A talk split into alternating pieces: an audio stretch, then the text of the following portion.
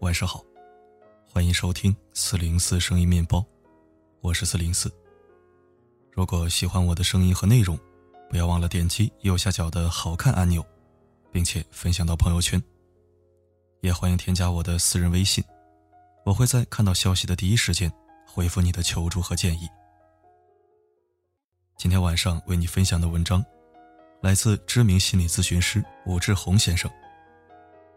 朋友圈屏蔽父母，保护的可是两代人呐！一起来收听。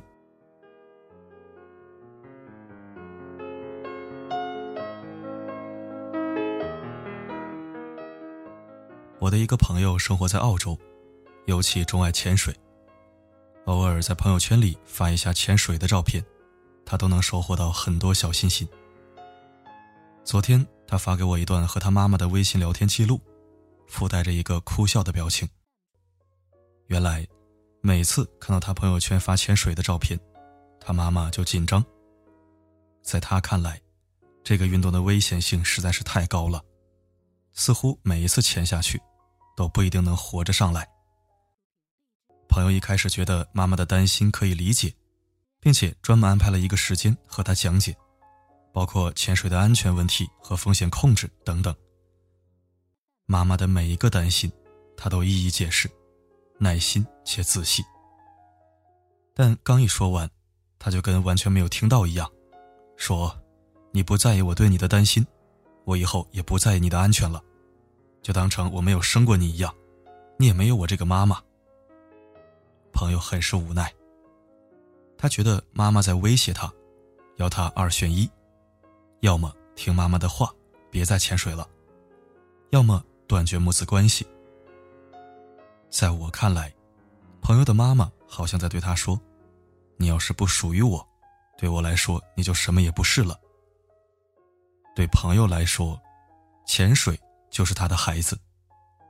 但妈妈为了保有自己的孩子，不惜扼杀孩子的孩子，便以断绝关系相威胁。面对母子两代人谁也无法说服对方的状态，我对朋友这样说。有时候，妈妈是一个需要被保护的对象，你把她保护好了，才能保护好自己和自己的孩子。朋友发来一个大写的号。我说，上一代不太有机会经历年轻一代经历的精彩，如果年轻一代忍不住要去分享，很可能对他们来说是一种惊吓。朋友秒回，对我昨天就已经在朋友圈屏蔽了他。为什么一定要屏蔽父母呢？社会实验平台大数君第二百二十七期视频，主题是“我知道你的朋友圈偷偷屏蔽了爸妈”。一个妈妈扮演者拿着手机，随机选择去问路人：“我看不到我孩子的朋友圈了，你可以帮我看看怎么回事吗？”年轻路人小心翼翼地告诉他：“孩子把他屏蔽了。”妈妈委屈地说：“我就想看看。”他高兴吧，我跟他一起高兴。一位同为妈妈的路人，他还被儿子拉黑了，因为我总爱说他，他不爱听。对于妈妈们的诉求，另一位年轻的路人表示很理解父母的关心，但孩子的行为也很正常。孩子有些情绪不想让父母知道，因为你们知道了会担心。四十岁年龄看二十岁的事情。大家见解不一样，沟通会有折损，情绪就会有冲突。大数据视频的收尾这样写着：“请不要把父母拒之圈外。”但路人的回应，恰恰是在告诉父母们，为什么我会将你拒之圈外。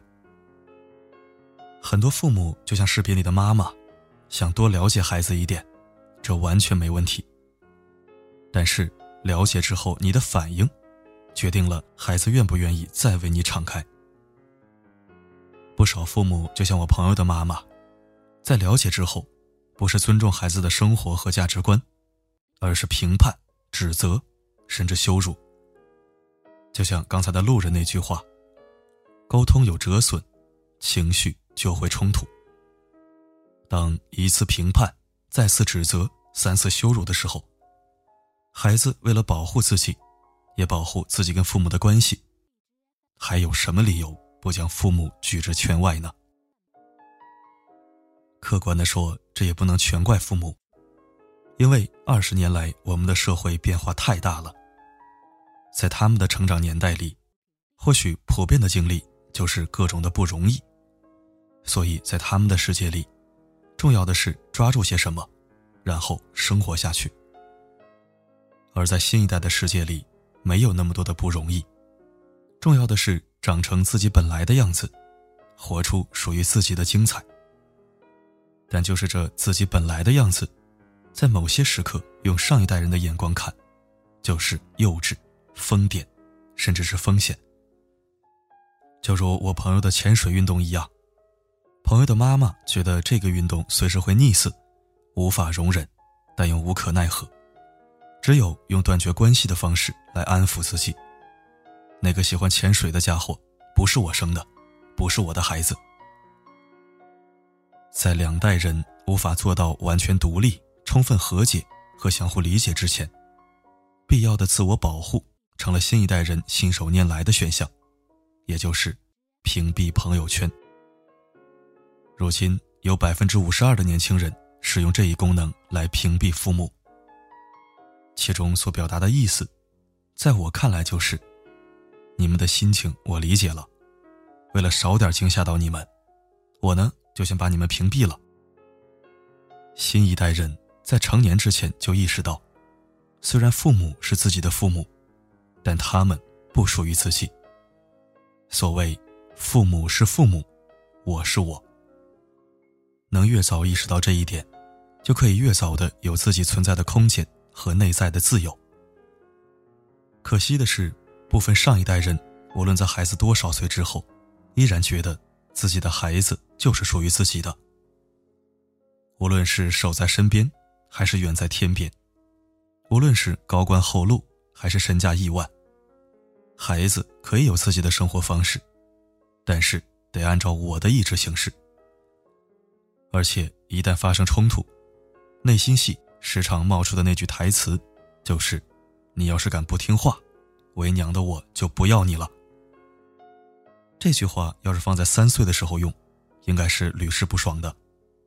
或许在很多父母看来，自己的孩子永远三岁。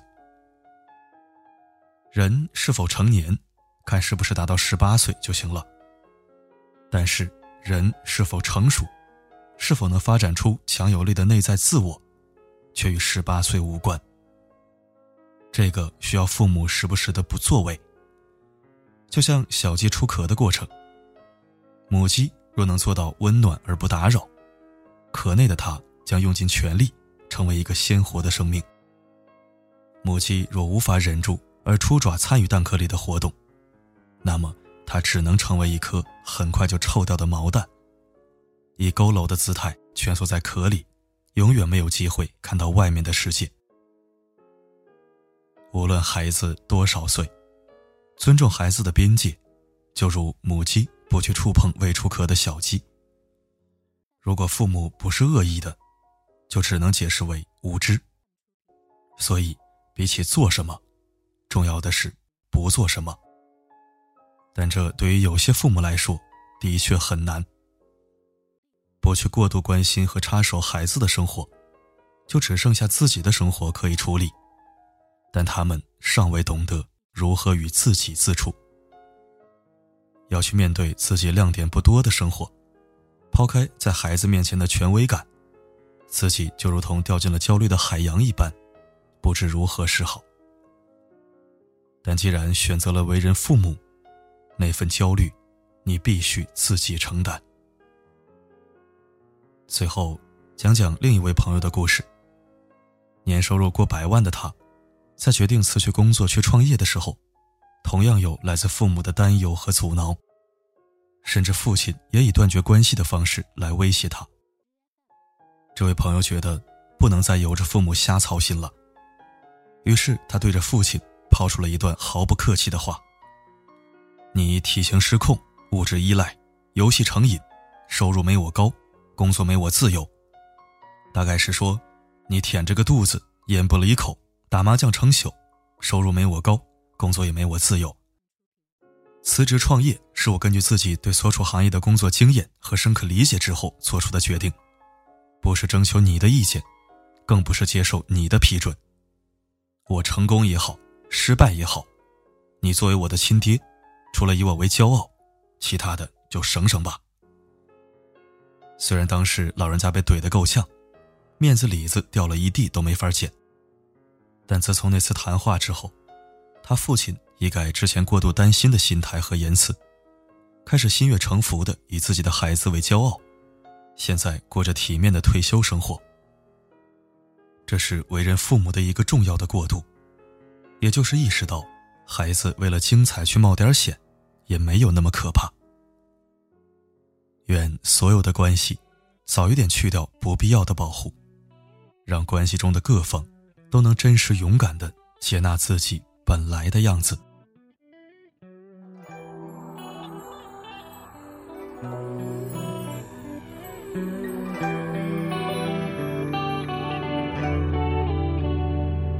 哦嘿，妈妈，那天你再次为我悄悄流下泪，你可知道它已化作伤痛，滴滴落在我心扉，永远都不会忘记。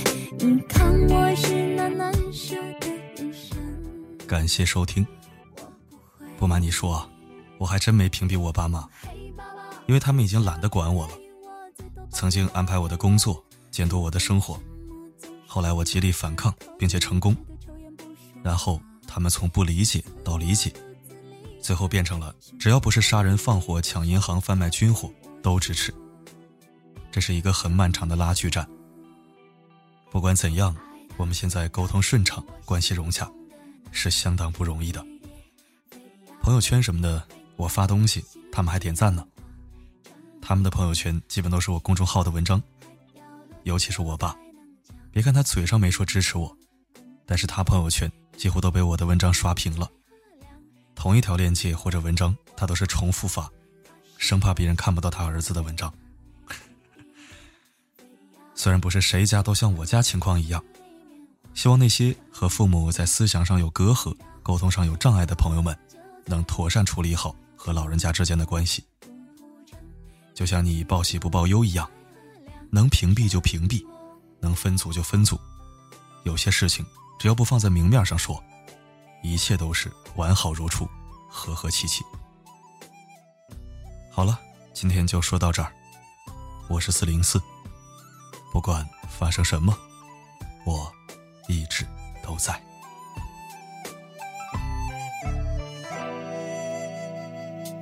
哦嘿，妈妈，我那么幸福，能在你身边长大。